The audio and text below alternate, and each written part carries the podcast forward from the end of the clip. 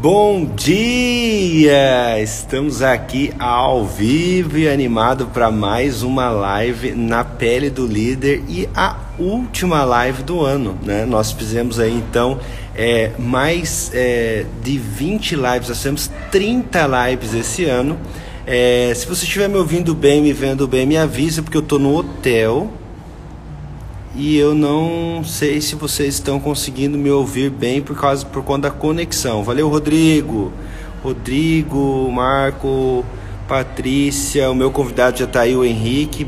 Então, essas lives nós dividimos elas em duas temporadas. Então, a primeira temporada nós tivemos 15 entrevistados e na segunda temporada mais 15 entrevistados. Todas as nossas lives estão gravadas aqui no meu Instagram e também estão disponíveis no Spotify pelo endereço Na Pele do Líder e no podcast também com o endereço Na Pele do Líder. Às vezes você que me acompanha ou tem alguma entrevista de algum colega conhecido teu que você queira ouvir, você pode estar ouvindo aí e tal. Então, beleza, Henrique, vou te chamar aqui. Ou você também pode me chamar para a gente começar a nossa live. Então hoje eu estou num hotel, por isso que não está com aquele mesmo ambiente de sempre, mas vai ser bem legal, bem bacana. O Henrique é o meu convidado de hoje. Vou te mandar o Henrique. Vamos ver se vai dar tudo certo. Bom dia, Dani. Bom dia, Elis. Bom dia, Patrícia. Tudo certo? Pessoal, vamos compartilhando a live aí se você puder. Coloca no aviãozinho aí, vai que tem mais gente acordada aí, né? Aqui já é 7h16.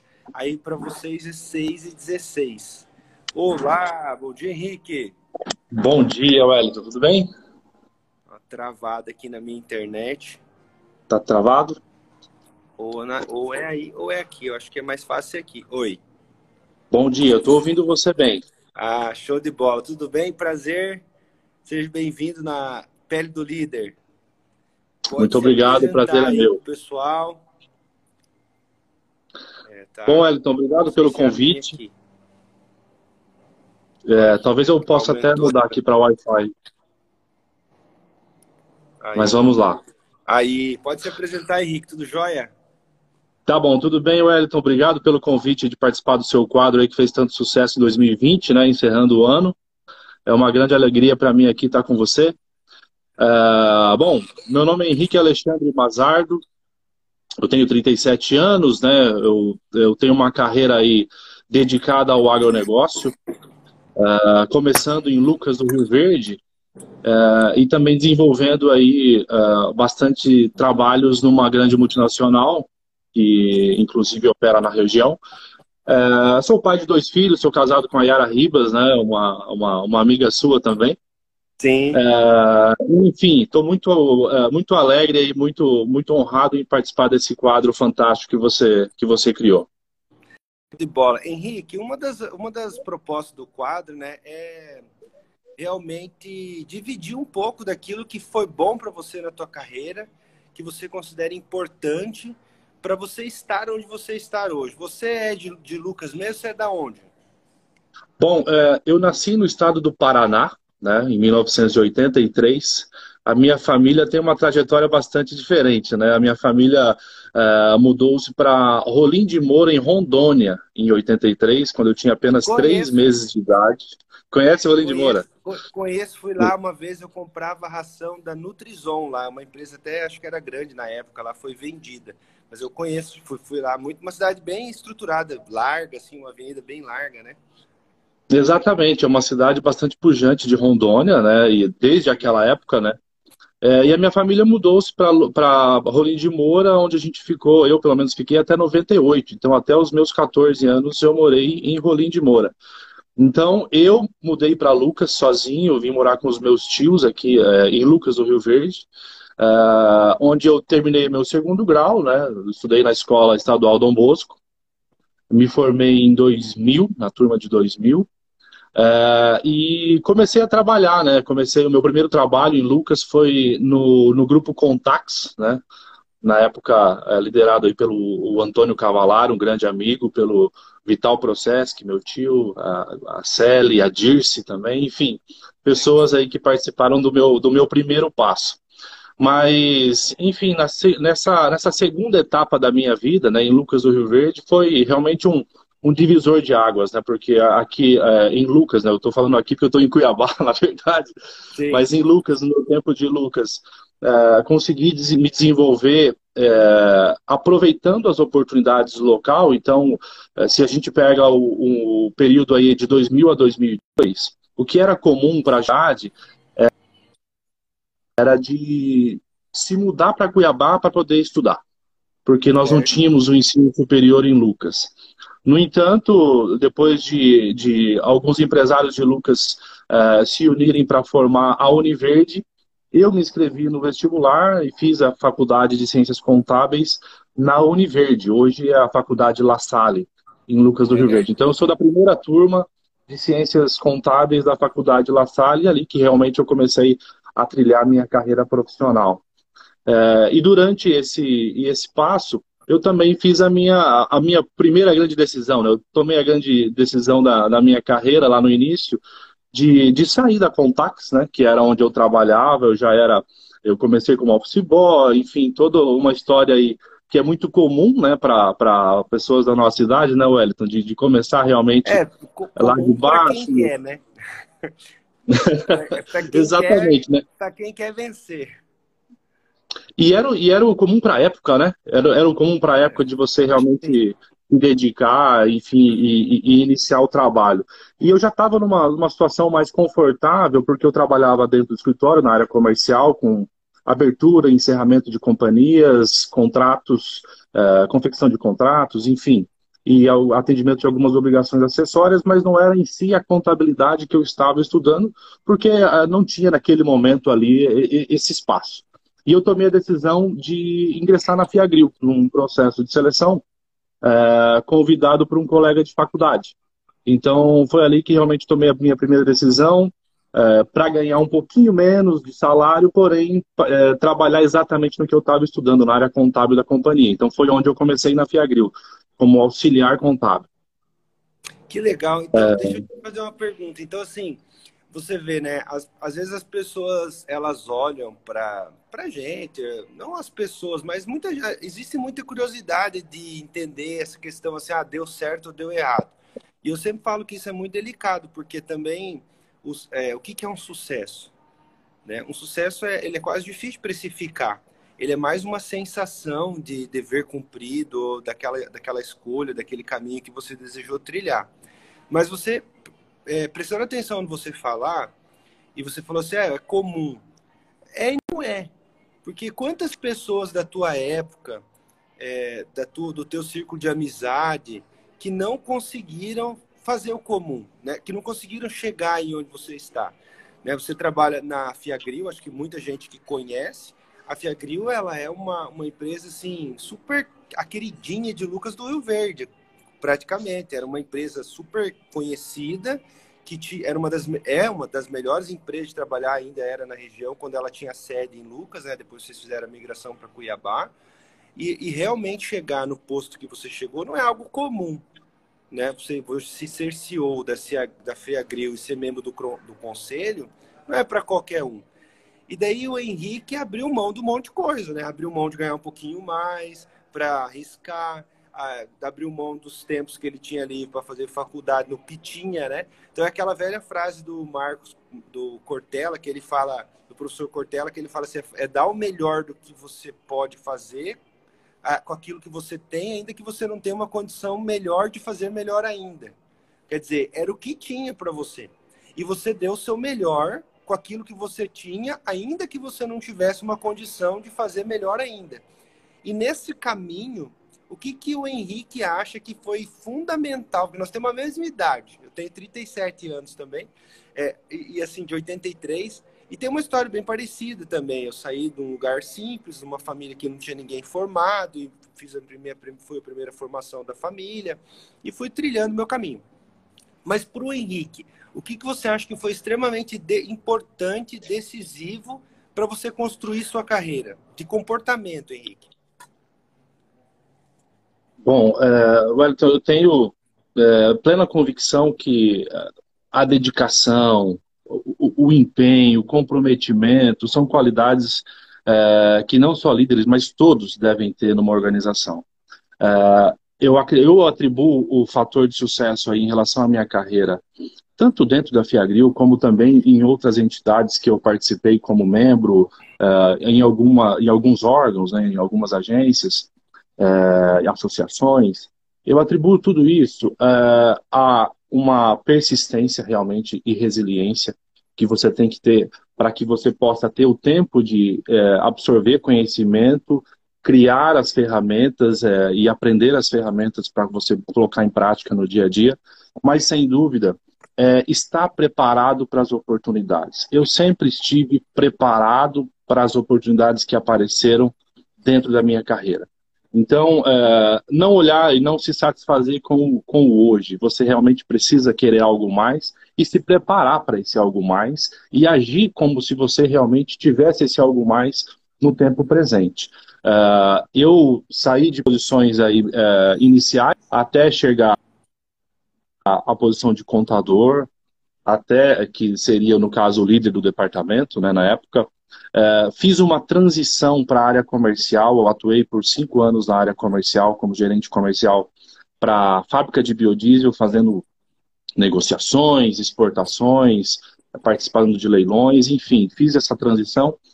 Fiz um terceiro movimento também de transição para a área financeira, onde eu assumi a diretoria financeira da companhia há cerca de 8 anos atrás. E em todas essas etapas eu estava preparado, ou já tinha investido na minha carreira para ter as ferramentas necessárias para estar preparado para aquele momento. Ó, agora é o Henrique. Agora o Henrique vai ter oportunidade. É lógico, o estar preparado que eu me refiro é de você realmente buscar formação e de você, dentro da companhia, se mostrar preparado. Um exemplo, a gente tem aí várias companhias que têm comissões internas de prevenção de acidente, né, chamadas CIPAs. Eu já fui presidente de CIPA na minha companhia. Surgia algo novo. Todo mundo fica tirando sarro, enchendo o saco. É cipeiro, cipeiro. É mais um peso, enfim, exatamente. Então você vai lá e aproveita essas pequenas oportunidades, não para aparecer, mas para você realmente liderar um projeto. Lidere um projeto. Aceite os desafios. Foi assim comigo. Eu realmente não disse não para nenhum desafio que me foi colocado na companhia. No entanto, eu estava preparado para esses desafios. Talvez por isso eu não tenha me enterrado na minha carreira. Então, sempre realmente estando preparado para as oportunidades que vinham surgindo. Ô Henrique, você falando aí é bem parecido com a minha caminhada. Uma vez eu escutei na faculdade, porque ninguém acredita muito que eu sou veterinário. E eu comecei como veterinário, né? E daí já logo tive a oportunidade de trabalhar na Sadia, e na Sadia eu já escolhi, já tinha muito claro para mim que eu queria trabalhar com pessoas e com processos. Então eu sempre fiz especializações, estudos e voltei o meu empenho de estudar em cima disso. E eu fiquei bom nisso, porque tive oportunidades. E você falando aí, eu escutei uma frase uma vez numa palestra do cara da Tortuga. E ele falou assim, ó, é muito melhor você estar preparado para uma oportunidade e não ter, do que você ter a oportunidade e não estar preparado. E essa frase nunca mais saiu da minha cabeça. E eu sempre tive comigo assim, quando tá tudo bom, que é a hora de você se preparar. Para quê? Não sei, para algo. Um reinado, ele nunca constrói armas quando está em guerra. Até constrói, mas é para uso da guerra. Mas ele desenvolve tecnologia de guerrilha diferenciada quando tem paz. E a gente não, as pessoas não param muito para pensar nisso. É quando está tudo bem, que você fala assim, ó, peraí, meu setor aqui está bem, agora, o que que é? Não, tá tranquilo. Não, tá tranquilo não, meu amigo. Vai estudar, vai se preparar, vai fazer um curso de idioma, vai atrás de alguma coisa, porque daqui a pouco aparece uma oportunidade e você pode não estar preparado. E você falando aí, você falou da CIPA, eu nunca fui presidente de CIPA, mas as boas práticas da empresa, as pessoas que se destacam dentro, elas compram. E eu vou dizer mais, elas não fazem processo, né? Tipo, a ginástica laboral, que é um troço que as pessoas às vezes, para tudo, ginástica laboral. Eu lembro de líderes como eu na BRF, na Sadia, que eles não faziam, eles não davam exemplo, eles pegavam no telefone para fingir que estavam no telefone, ou eles saíam, ou eles continuavam fazendo o que eles estavam fazendo e não davam um exemplo para as pessoas. E o meu caso foi o 5S, né? Eu sou apaixonado por organização, então o 5S, para mim, me ajudou, me impulsionou bem rápido também dentro da empresa. E ouvindo você falar, faz todo sentido. Agora, assim, e outro ponto interessante que você falou é a resistência. Você falou resiliência, né? Que eu chamo de resistência, que é você poder suportar, ser suporte para a empresa e para você, e poder suportar as pessoas que estão com você, já que você não tem a opção de escolher o time que você quer trabalhar 100%. Você sempre vai ter alguém. Nesse suporte, perfeito. Alguém fez uma pergunta aqui atrás, que a pessoa colocou aqui, quem que foi sua inspiração, aqui é o Henrique, quem foi sua inspiração durante o desenvolvimento do seu potencial dentro da Fiagril? Deve ter várias pessoas, é claro, mas nesse suporte, de suportar, porque eu me lembro que muitas pessoas que eu às vezes nem gostava muito, talvez me ensinavam mais do que aquelas que eu gostava, porque o cara bate e daí quando você apanha, você se mexe. Quem foi essa pessoa para você aí na tua carreira profissional? Pode ser que não seja da Fiagril e tal. Eu mesmo tenho um que não é da minha carreira de empresa, mas era uma pessoa que estava sempre próxima, me ouvindo. Fala um pouco dessa pessoa e desse suporte, dessa resistência. Como é que é ter isso? O que precisa engolir para ter isso? Bom, vamos lá. Eu poderia citar aqui vários nomes. E, de fato, quando a gente fala em pessoas de exemplo, pessoas aí... que de fato te inspiram na sua carreira, eu gosto sempre de pensar pessoas ao meu redor, sabe? De ter pessoas com quem eu pude ter uma experiência mais profunda do que simplesmente só ler um livro sobre aquela pessoa, enfim. Eu prefiro ficar nesse mundo mais micro em relação a exemplos, tá? Eu procurar exemplos próximos. E querendo ou não, né, a Fiagril, todos conhecem aí, nascida em Lucas do Rio Verde, foi realmente um celeiro de grandes profissionais ao longo do tempo, né? Não só dos acionistas.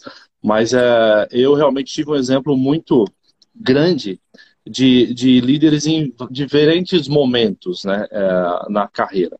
Eu acho que o primeiro, de fato, foi o próprio Miguel Vaz Ribeiro, que quando eu comecei na companhia já era o presidente da Fiagril. Na época a gente nem chamava assim, né? Hoje a gente chama de presidente, enfim. Mas na época ele era o diretor-geral da Fiagril, acionista. Comecei a trabalhar com ele, de fato, e a forma de trabalho que ele tem me inspira muito. De fato, de você delegar o trabalho, delegar as decisões e dar voz às pessoas, de ser realmente participativo. Então, o Miguel tinha esse estilo, junto com vários grandes profissionais que estiveram ao meu lado nessa minha jornada de crescimento e aprendizado. Um segundo momento, né, nessa época o Marino estava na prefeitura de Lucas, então eu não tinha muito contato com ele. Tive contato com o Marino depois que ele saiu da prefeitura, e realmente é uma pessoa que tenho trabalhado aí mais próximo nos últimos anos, é um visionário e realmente uma pessoa que pensa no próximo, sem deixar de lado o desenvolvimento sustentável de uma maneira geral. Então, realmente são pessoas que estão próximos ao meu círculo de amizade e que me inspiram muito. Legal. Eu já trabalhei com... Assim, fiz trabalhos, é diferente. Eu já fiz trabalho, tanto com o Marino quanto com o Miguel. Esse ano, talvez, vou trabalhar um pouco mais com o Miguel aí, por conta do convite que ele me fez aí para dar uma mão. Aliás, parabéns, viu? Parabéns pela sua indicação, Wellington. Muito legal. Obrigado. Vamos lá no desafio, né? De enfrentar o serviço público. Eu não sei como é que é isso, mas fiquei feliz com o convite e honrado. Henrique, nessa trajetória que você... Mas agradeço a felicitação aí. Nessa trajetória de Fiagril, né? E Contax. Então, você teve 2 empregos, praticamente. Como que você praticamente vê 2 empregos. Praticamente 2 empregos. Como que você vê hoje essa questão dos jovens que estão entrando no mercado de trabalho? Porque eu percebo que, como você falou muito bem, e daí eu acho que até faz um pouco de sentido em relação à nossa época. Outro dia eu instalei um videogame lá em casa, bem antigo, e daí tinha lá aquele, você deve lembrar, o Street Fighter. Que era aquele joguinho, Mario, aquele joguinho que era da época que a gente tinha lá, quem tinha acesso a um videogame. E os meus filhos, cara, jogaram lá 2, 3 vezes a fase, enroscaram na fase e não quiseram mais ir pra frente. Parece uma coisa simples que eu estou trazendo aqui, mas tem 34 pessoas aqui, eu queria que a gente fizesse essa analogia. Eles, ah não, isso aqui é muito chato. Eu falei, mas por que é muito chato? Não, não consegue passar dessa fase. Eu falei, cara, mas tem que ir até conseguir. Como hoje os gráficos de jogos estão cada hora com uma... Como eles são todos online praticamente, você tem um cenário, mas cada hora é uma coisa diferente. É uma ação diferente, uma reação diferente. Os jogos antigamente era tudo mais ou menos parecido, era aquela programação e era sempre igual, né? Você sempre tinha um monstro naquele lugar, sempre tinha um buraco naquele outro. E hoje mudou muito isso, e esse dinamismo tem feito com que talvez as pessoas tenham menos resiliência ou menos resistência em assumir um papel de fazer todo dia aquele trabalho, daquela condição, dentro daquela empresa, aguentar aquela pessoa, aguentar aquele colega, aguentar aquele problema. Porque a gente sabe que 70% dos problemas das empresas, eles são permanentes. 30% ali são transitórios, problemas que ocorrem vez ou outra e tal. Como que você vê isso hoje para construir um negócio? Porque hoje, sendo CEO, talvez um dos seus maiores papéis é olhar a tendência do negócio, ao invés de ficar atendendo pendências do teu negócio, né? Você tem que estar olhando para onde que você vai colher oportunidade no negócio. E montar um time parece que hoje está mais complicado. Como é que você está vendo isso aí? Não, a tua colocação está perfeita. Realmente, nós estamos vivendo tempos difíceis em relação à seleção e retenção de pessoas.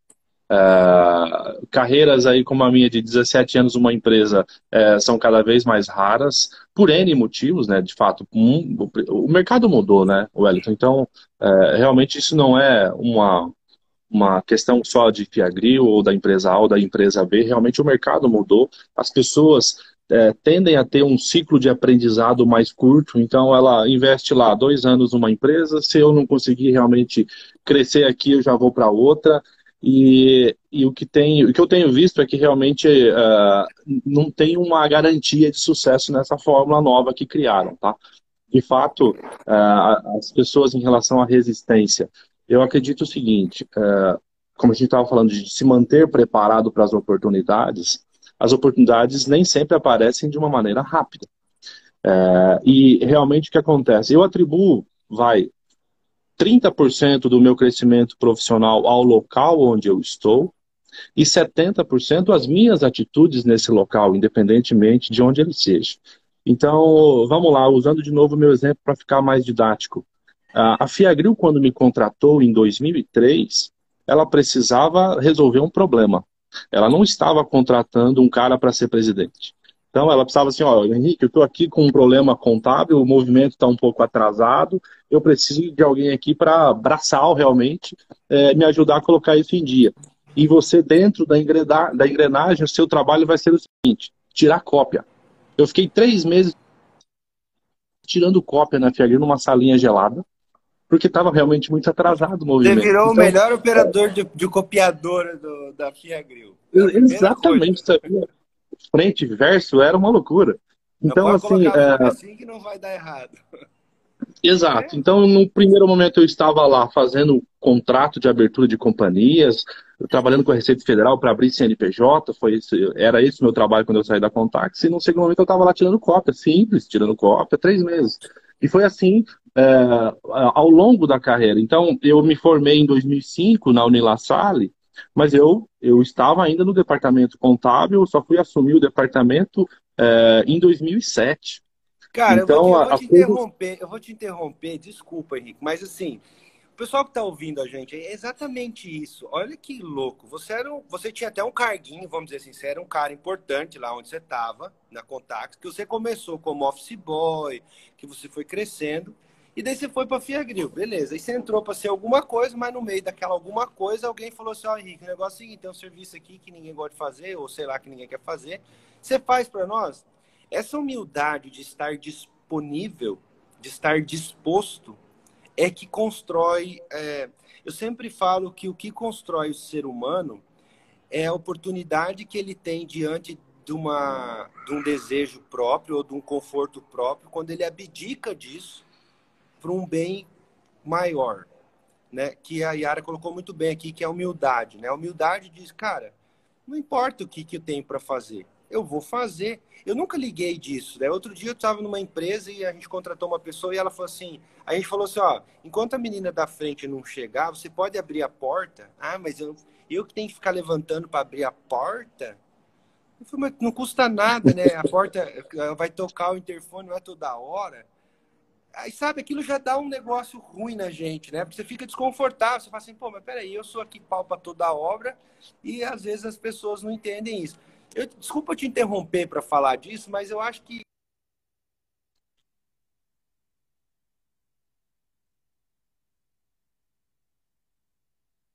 tá ouvindo e às vezes é importante a gente refletir sobre isso. Você vai lá na cozinhazinha da empresa, toda empresa tem sua cozinha lá, por menor que seja... E você vai lá ver pessoas assim, usa o copo e lava o dela. E tem 2, 3 copos, não lava o que tá lá. Né? Então, assim, esses detalhes, eles não passam despercebidos, né, Henrique? Você que hoje é CEO, que sabe que igual você falou muito bem. A Fiagril não me contratou, ela não contratou um presidente da empresa. Ela contratou um cara para resolver um problema dela lá na contabilidade. E hoje, por uma ocasião do destino e também do teu esforço, porque eu não acredito que também, às vezes, a gente também tem uma parte que é reservada para nós nessa vida, você está onde você está. E você não é política, você é presidente da Fiagril, que é uma mega empresa hoje na nossa região, responsável por uma grande receita para o Estado, né? Que emprega muitas pessoas. Então, assim, como que você... Você acha que esses detalhes, eles passam despercebidos? Não passam, Elton. Então, eu estava até dividindo em dois, né, de fato. O primeiro passo é a empresa te contrata para resolver uma dor, não é para você ser um sucesso. Qualquer empresa. Já no segundo passo, tudo que você entrega, e deve ser uma entrega a mais do que é pedido a você, na sua responsabilidade, tudo que você entrega vai estar sendo avaliado a todo momento. Então, em algum momento, o seu esforço, a sua forma de entrega e seus resultados, sua performance... vão ser recompensados e vão ser enxergados pela liderança da companhia. Então foi assim comigo, eu sempre realmente assumi as responsabilidades novas, os desafios novos que me eram colocados, porque alguém estava realmente enxergando um trabalho diferenciado que era feito. Então, independentemente do que você faça, de qual é a sua responsabilidade, onde quer que você esteja, fazendo o melhor e sempre fazendo algo mais quando você realmente consegue, isso vai ser notado, isso não passa despercebido por nenhum líder. Então, realmente, é o que aconteceu comigo. Eu vou te dar um outro exemplo que eu gosto bastante de citar, Wellington, que foi a questão do idioma, né? Você colocou, faça um curso de idiomas, né? Hoje é uma coisa totalmente indispensável. Na minha época já era importante. Exato, na minha época já era importante, mas não era prioridade, não era pauta 1 no teu processo de desenvolvimento. E era bem complexo você buscar. A gente imaginava, né? O mindset era aprender inglês, né? Você precisa fazer um intercâmbio. Como é que eu vou parar 6 meses e fazer um intercâmbio? Essa é uma das formas. Mas, né, enfim, eu não tinha essa condição na época e eu resolvi investir num curso de inglês pela companhia, tá? Então, nós começamos dentro da companhia com 30 pessoas. Essas 30 pessoas começaram... De repente virou 25, de repente virou 15 pessoas, de repente já não era mais viável fazer aula na empresa. A gente transferiu isso para uma escola de idiomas em Lucas, e esses 15 que eram, 2 horas num sábado, tá? 2 horas em um sábado. Ah, mas sábado, pô, Henrique, não tem outro dia, não dá para você no horário de trabalho, você não pode me dispensar aí. É isso que acontece. Exato. Para encurtar a história, o 15 virou 5... Depois virou 2, né? Estávamos basicamente eu e meu colega Nilson Moreira nesse curso. O Nilson acabou saindo da empresa, né? E eu continuei sozinho por 2 anos. Né? Era um curso de 4 anos. Eu continuei sozinho por 2 anos, aos trancos e barrancos ali. Falta uma aula, recupera outra, mas eu terminei. Então, das 30 pessoas que começaram, só eu terminei. O curso que era oferecido pela empresa, tá? 50% do curso. Então, realmente assim...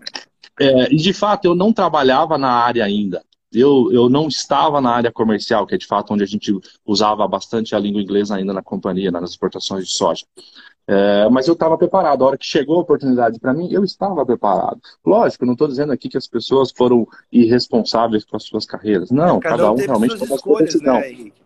Exato, mas a minha foi, cara, eu vou precisar disso aqui em algum momento da minha vida e eu preciso estar preparado, né? E de fato, de 2012 para cá, eu utilizei muito isso, né? Por conta das exportações, de 2012 até 2016.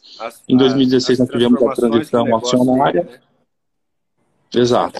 Em 2016 nós tivemos aí a mudança acionária da companhia, em 14 e 16, e eu estava preparado para conversar sobre a companhia com os novos acionistas. Então, realmente, sem dúvida, foi um diferencial, tá? Essa ferramenta adicional que eu fui buscar por conta própria, e em algum momento foi um divisor de águas na minha carreira, assim como vai ser na carreira de muitos, mas talvez daqui 5, 6 anos isso seja um pré-requisito para todos os cargos, não só para alguns, como sim, é hoje, né? Sim. É, vai ser, já não é mais um diferencial, muitos casos aí já é excludente já, né? Nós mesmos, hoje parece que não, mas nós já estamos sofrendo esse impacto. Eu atendo uma empresa que muita gente conhece aí, que é a Pedriza, né? Hoje ela já faz contrato, por exemplo, com a FS, que é uma empresa mista americana. Já faz diferença você ter o curso de idioma, com certeza eu mesmo preciso. Inclusive, nós estamos montando um projeto da Maple Bear, que é uma escola bilíngue canadense, que é uma franquia em Nova Mutum. Talvez nem deveria falar, porque é um projeto da Monique, mas nós vamos montar uma escola lá para crianças que já é bilíngue, é 100% inglês até os 5, 6 anos. Daí começa 85% inglês, 15% português, mas é uma escola mesmo, normal. E é um projeto. A nossa região precisa, né, Henrique? Está crescendo muito. Eu sempre digo que antigamente a gente corria para não ficar para trás. Hoje a gente corre para não sair do lugar. Porque as coisas estão mudando tão rápido. E você, por exemplo, você como eu, estudou para trabalhar. Hoje a gente trabalha para estudar, né? Se a gente parar para pensar, o tempo inteiro as leis estão mudando, os processos estão inovando, os sistemas estão sendo atualizados, estão falando com mais plataformas, e isso exige da gente, né? E daí você como CEO, quero aproveitar para fazer essa pergunta, você como CEO, hoje você considera que o processo de aprender, ele é mais complicado do que o de desaprender, ou desaprender ainda é mais complicado? Porque eu sempre digo isso, que as empresas, elas não morrem por fazer a coisa errada somente. Muitas vezes elas morrem por fazer a coisa certa por muito tempo, né? Então, por exemplo, não tinha nada de errado com o filme fotográfico da Kodak. Acontece que ela quis ficar vendendo o filme por muito tempo e ela acabou quebrando como empresa. E o papel do CEO, ele é delicado, porque ele está sempre de olho nisso, né? Ele precisa capturar isso. E como que você vê isso dentro das empresas com as pessoas? Você acredita que esse processo de desconstrução para construir algo novo é desafiador? O que falta aí para as pessoas nesse processo? Excelente pergunta, Wellington. É muito desafiador, é muito desafiador. Eu nunca tinha parado para fazer essa análise, mas, viu, por incrível que pareça, numa cultura estabilizada na companhia, eu estava comentando que desconstruir é mais difícil. Eu nunca tinha feito essa referência e essa análise. A cultura da companhia, realmente, para você mudar ela, para você redirecionar ela, realmente é bem doloroso. E, lógico, passa por pessoas, né? No final do dia, as empresas são feitas por pessoas e o resultado da empresa é o resultado de um trabalho de N pessoas. Agora eu vou fazer uma analogia em relação a esses dois pontos. Terminando a última pergunta que você me colocou em relação à falta de paciência das pessoas em desenvolverem uma carreira e terem muito imediatismo em relação a promoções, em relação a desenvolvimento e crescimento rápido nas companhias.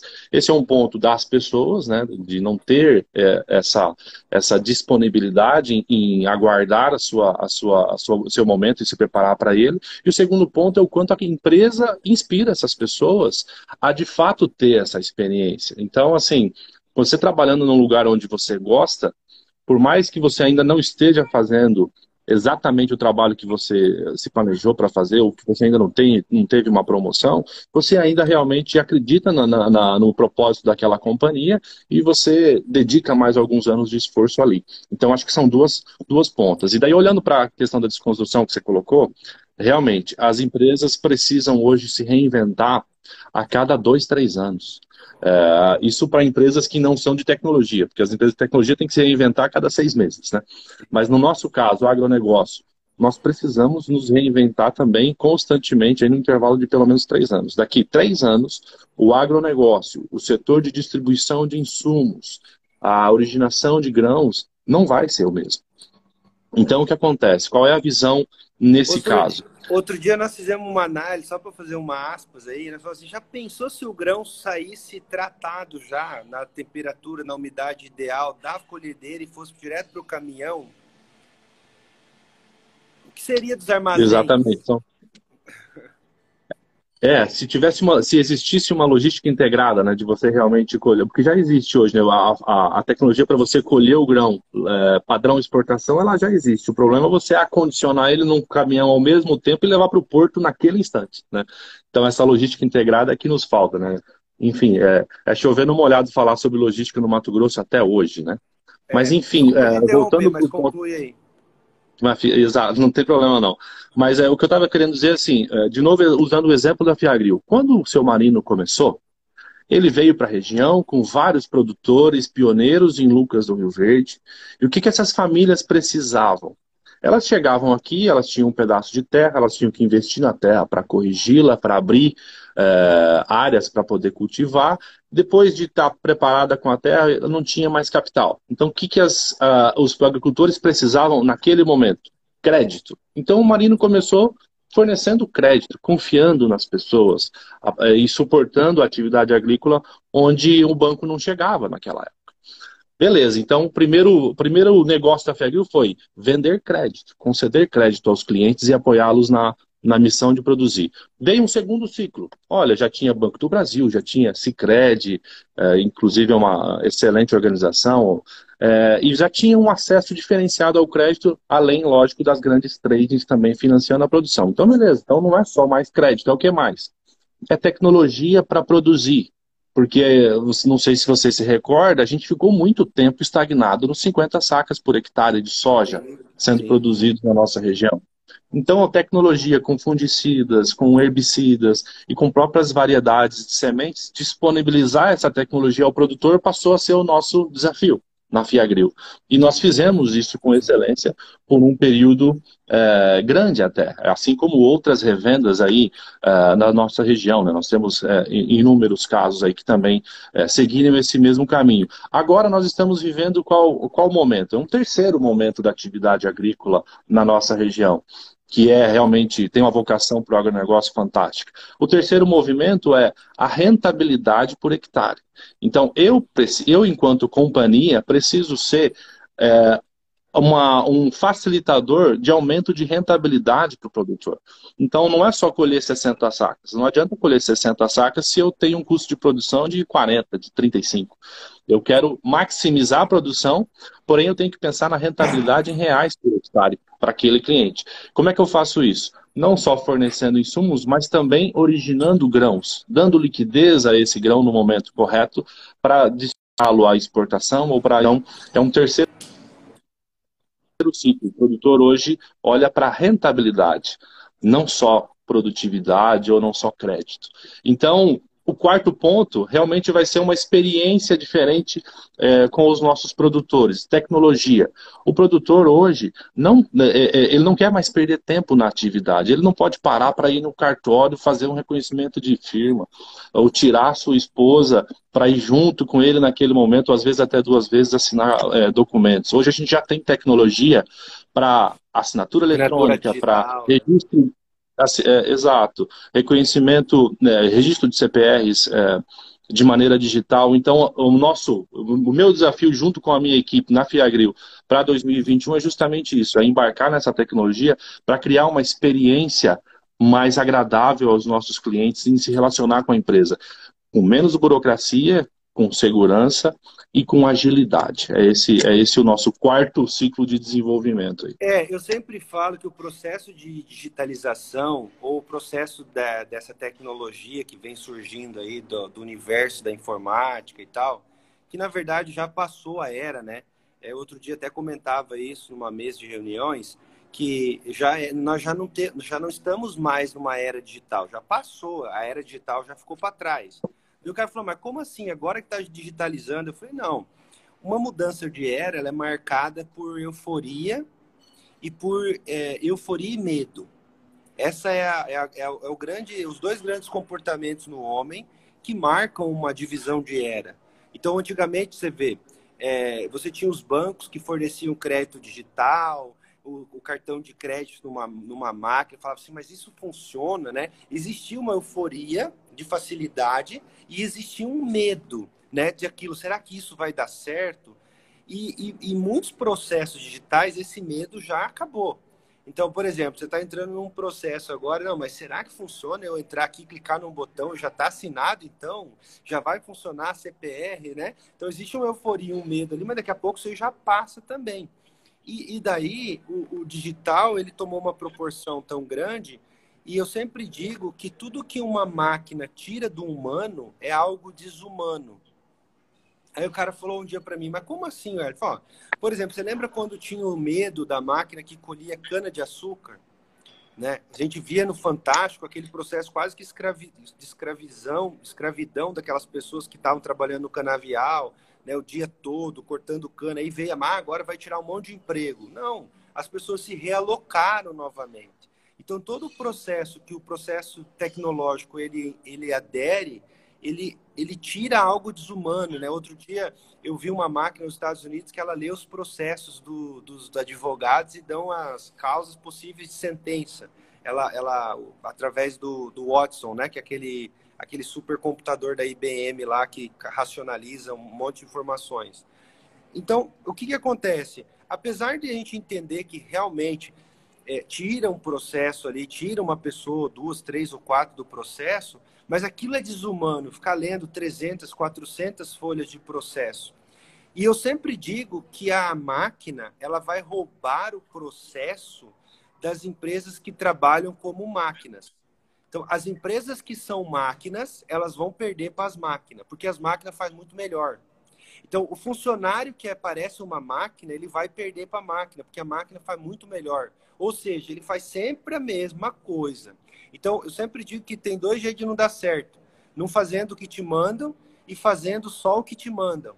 Aquele atendente que nunca dá um sorriso, que nunca te chama pelo nome, que nunca se preocupa em saber como é que você está, que nunca... Esse líder que sempre está assim, ele vai ser tomado por uma máquina, porque o trabalho dele é muito máquina. E daí, acho que é Caroline...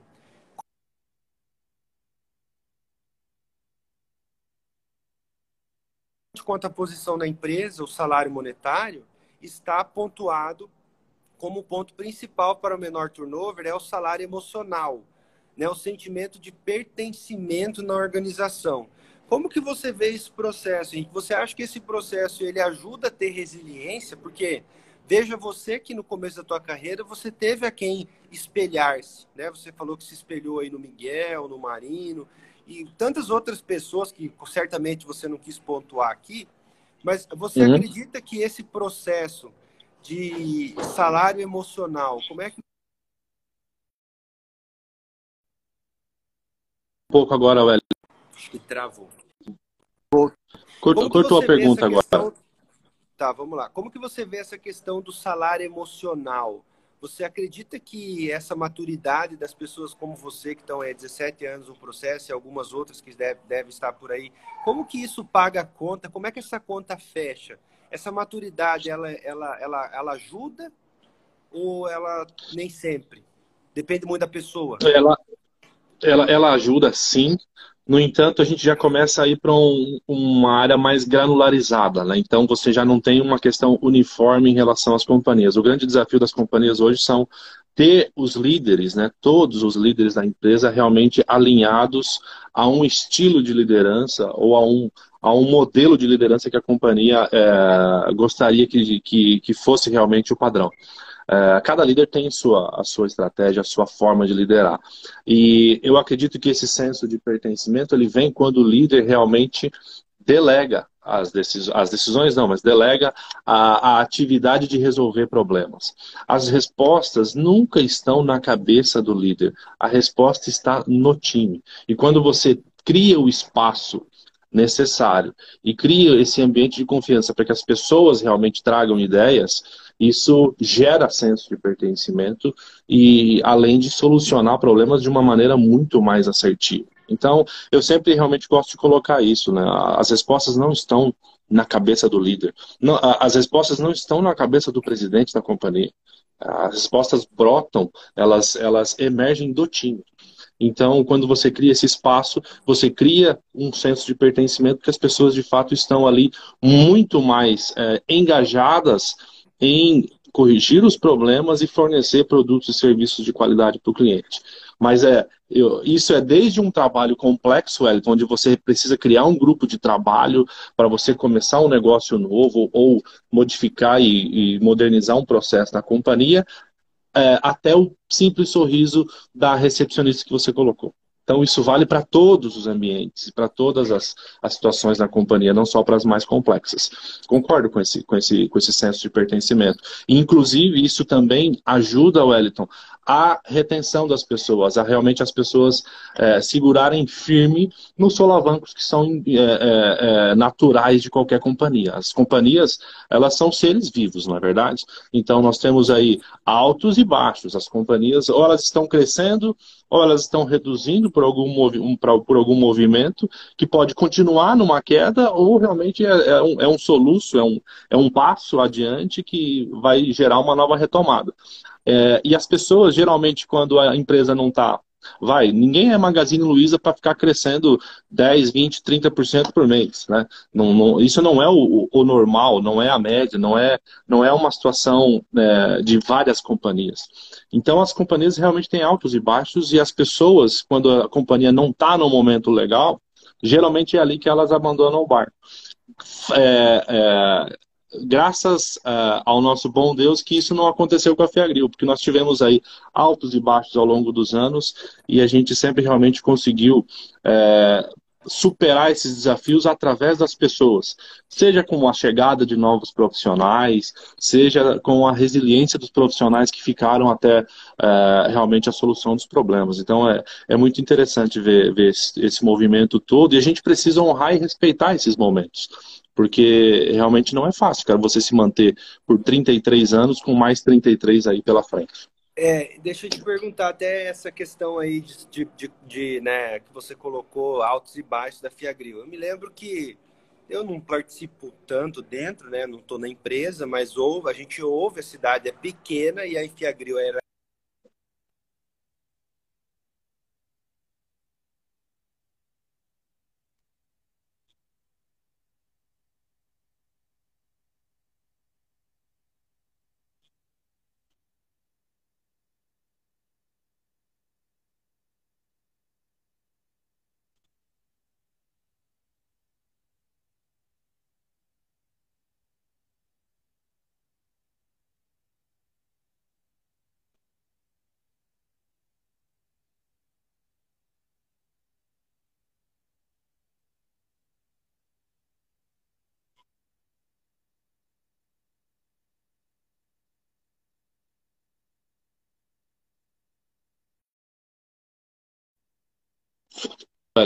Pessoal, tá me ouvindo? Agora acho que voltou. Voltou aí, pessoal? Agora sim, já voltou. Tá, vamos lá. O que eu tinha perguntado? Eu percebi, né, a gente falando aí, você falando dos altos e baixos da Fiagril, a gente sabe que aconteceu esse processo de mudança da sede de Lucas para Cuiabá. E na época, certo, muita gente ficou batendo o pé. Eu não vou, não sei o quê, E você, certamente, não foi uma decisão fácil, porque você tinha a família toda sediada em Lucas, a sua esposa também tem família toda aí, você já estava estabilizado aí, pô. Como é que foi isso? Obrigado, pessoal, o pessoal tá falando que voltou. Como é que foi isso para você? De pronto você agarrou essa oportunidade, ou você pensou assim, será que eu vou ou fico? Não, assim como todos, é uma grande decisão também, né? Por mais que seja a mesma empresa... Não, eu era diretor na época, né? Diretor financeiro na época, já estava aí na alta gestão, mas sem dúvida, é uma decisão que afeta não só o profissional, mas a família, né? Então eu acredito que realmente é uma questão bastante particular. A companhia criou naquele momento condições diferenciadas para quem realmente ia ter um aumento de despesa naquele momento. Então, existia um plano, né? Não era assim, ó, sai daqui e muda para lá. Tinham, de fato, alguns benefícios que eram uns temporários, outros permanentes, né? Que, de fato, envolvia uma mudança de cidade, e isso afeta as famílias, né? Então, eu acredito que muitas pessoas não decidiram ir a Cuiabá, não por conta da companhia em si, mas porque moravam com os pais, ou porque tinha realmente um esposo trabalhando, uma esposa trabalhando em Lucas, enfim, a mudança seria muito grande. Apesar de a gente ter oferecido benefícios, vou te dar um número aí, cerca de 50% das pessoas não foram, tá, para Cuiabá. Então a gente realmente teve um turnover grande naquele momento. Outras pessoas se juntaram à companhia, estão aí até hoje. Eu acho que foi bem particular aquela decisão lá em relação a cada indivíduo, porque envolve a questão de família, né? Para mim foi difícil também. Nós estávamos aí em Lucas praticamente há 19 anos na época. E inclusive para a Yara foi bastante complicado, porque a Yara jamais tinha se afastado dos pais dela, assim, né? Então, lógico, são 300 quilômetros. Metade da cidade é parente dela, né? Tá aí. Metade da cidade é parente dela, exatamente. Mas, enfim, cara, foi realmente uma decisão em conjunto que nós tomamos. E também foi uma experiência ótima, viu, Wellington? Porque você mudar de cidade, querendo ou não, te traz novas experiências, novos experimentos aí em relação ao teu ciclo de amizades, a tua vida social, a própria respirar o ar da cidade, que aqui em Cuiabá é quente pra caramba, né? Mas, enfim, também a gente precisa encarar isso como um movimento. É muito, muito comum hoje nas companhias, né? Esse deslocamento. Tem companhias que têm política de a cada 2 anos mudar o profissional de filial, enfim... Isso é bastante comum. E essa mobilidade também, às vezes, é um diferencial, né?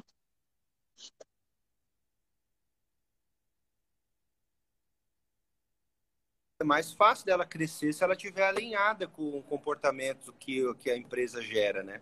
Porque nem sempre a gente tem a opção de escolher, e nem sempre as nossas escolhas são as melhores. A empresa precisa crescer, e muitas vezes ela vai precisar colocar você em outro lugar para jogar, né? Deixa eu colocar uma pergunta que foi feita aqui, que eu considero que é importante. O Josimar perguntou.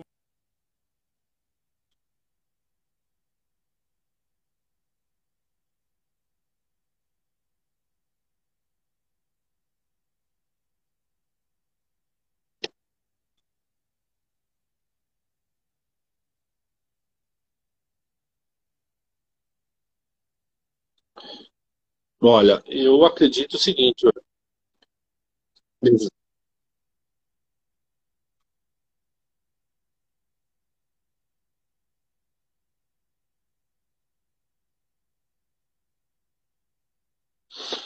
Olha, depende muito de onde você quer chegar, né? Depende muito de onde você quer chegar. Existem posições que, de fato, você precisa de um especialista. Voltou agora? Tá bom, tô ouvindo bem agora, voltou. Eu acho que depende muito da onde o profissional quer chegar. Então, quando você é generalista, você deixa várias portas abertas. Quando você é especialista, você realmente...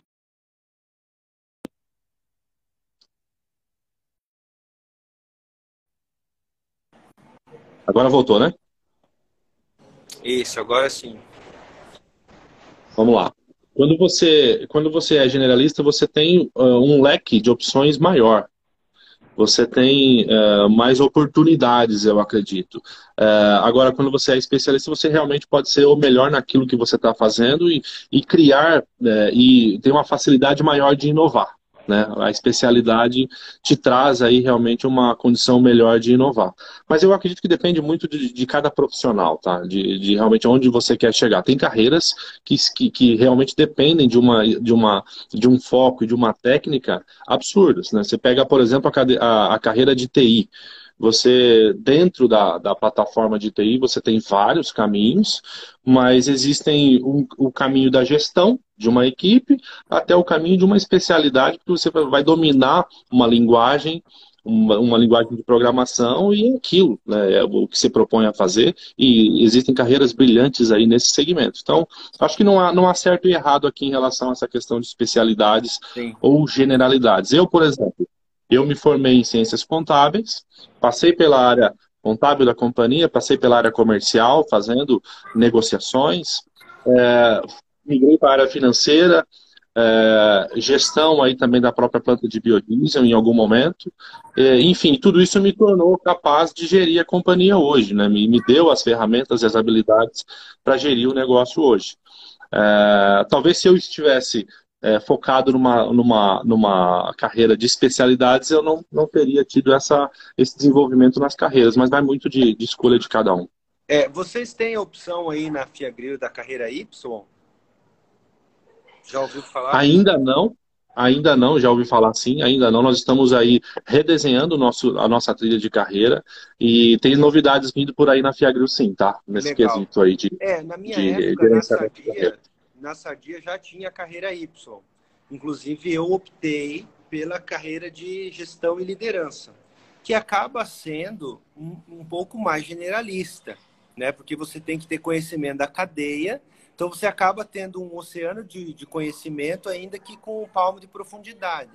É mais ou menos essa visão que eu tenho, né? Você tem uma visão de um oceano, mas com um palmo de profundidade, ali, 2 palmos de profundidade, porque você não é especialista. Mas dentro do time, você tem lá seus especialistas em cada área, né? Como eu tinha lá o meu especialista na área de ambientação, especialista na área de nutrição, enfim.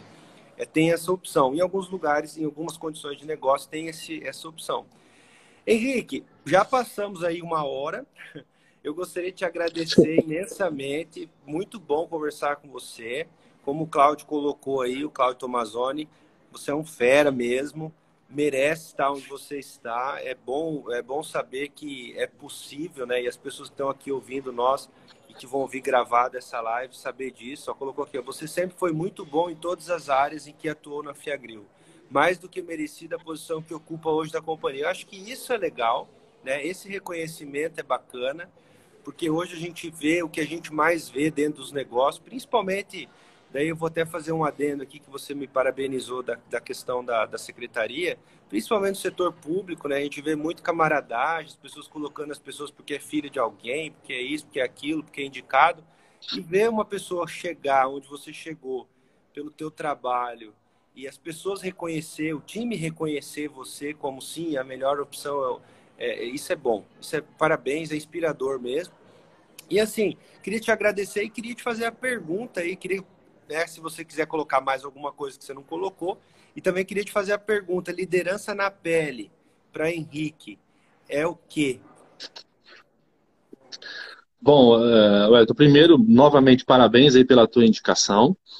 Obrigado por ter me convidado aí para esse último capítulo de 2020 da tua série.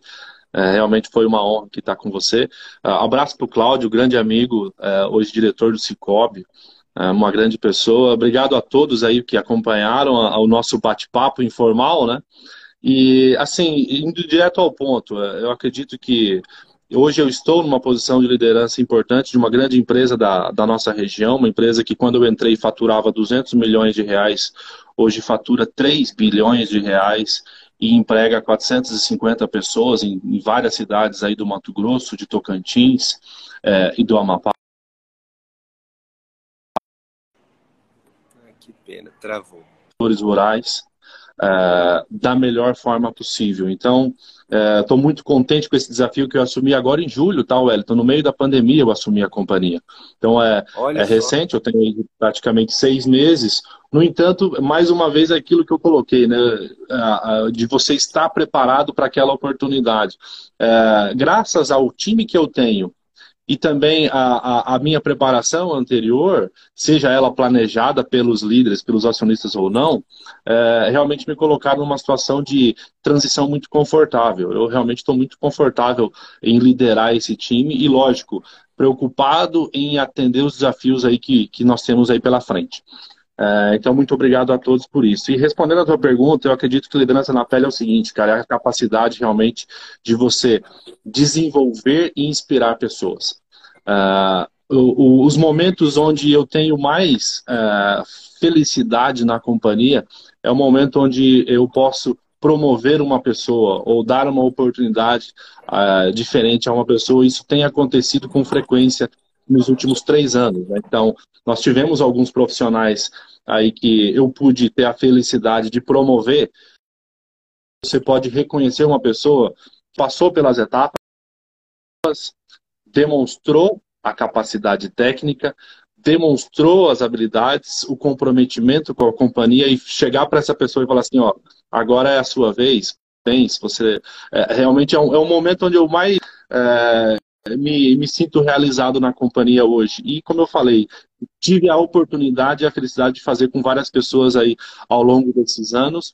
Tenho liderados que hoje não estão na companhia, que foram meus liderados em algum momento das carreiras, e até hoje realmente agradecem e mantêm a amizade. Então, no final do dia, é isso que vale. Realmente é a relação entre as pessoas, seja na tua companhia, seja no teu ciclo de amizades, na tua família. E realmente é isso, cara. Eu acredito que a gente desenvolver e inspirar pessoas, isso não tem limites, você pode alcançar qualquer objetivo. Fantástico, fantástica a colocação, acho que é isso mesmo, não tem prazer maior do que poder ser útil. Eu sempre falo, quando as pessoas estão se sentindo mal na vida, eu falo assim, provavelmente você está sendo inútil, ou para você mesmo, ou para quem está em volta de você, porque se você estiver se sentindo útil, não tem como você se sentir mal, né? A felicidade é o substrato da utilidade, e é muito bom saber que tu está aí, que você é esse grande líder, e a gente considera você da casa, né? Por mais que você esteve lá em Rolim de Moura, a gente considera luverdense. Acho que o Lucas tem essa capacidade de agregar, né? De aglutinar. O Marino gosta muito dessa palavra, né? Aglutinar pessoas. Henrique, obrigado. Boa semana. Deus abençoe. Pessoal, aí mantivemos uma sala cheia aí. Obrigado, pessoal, pela presença.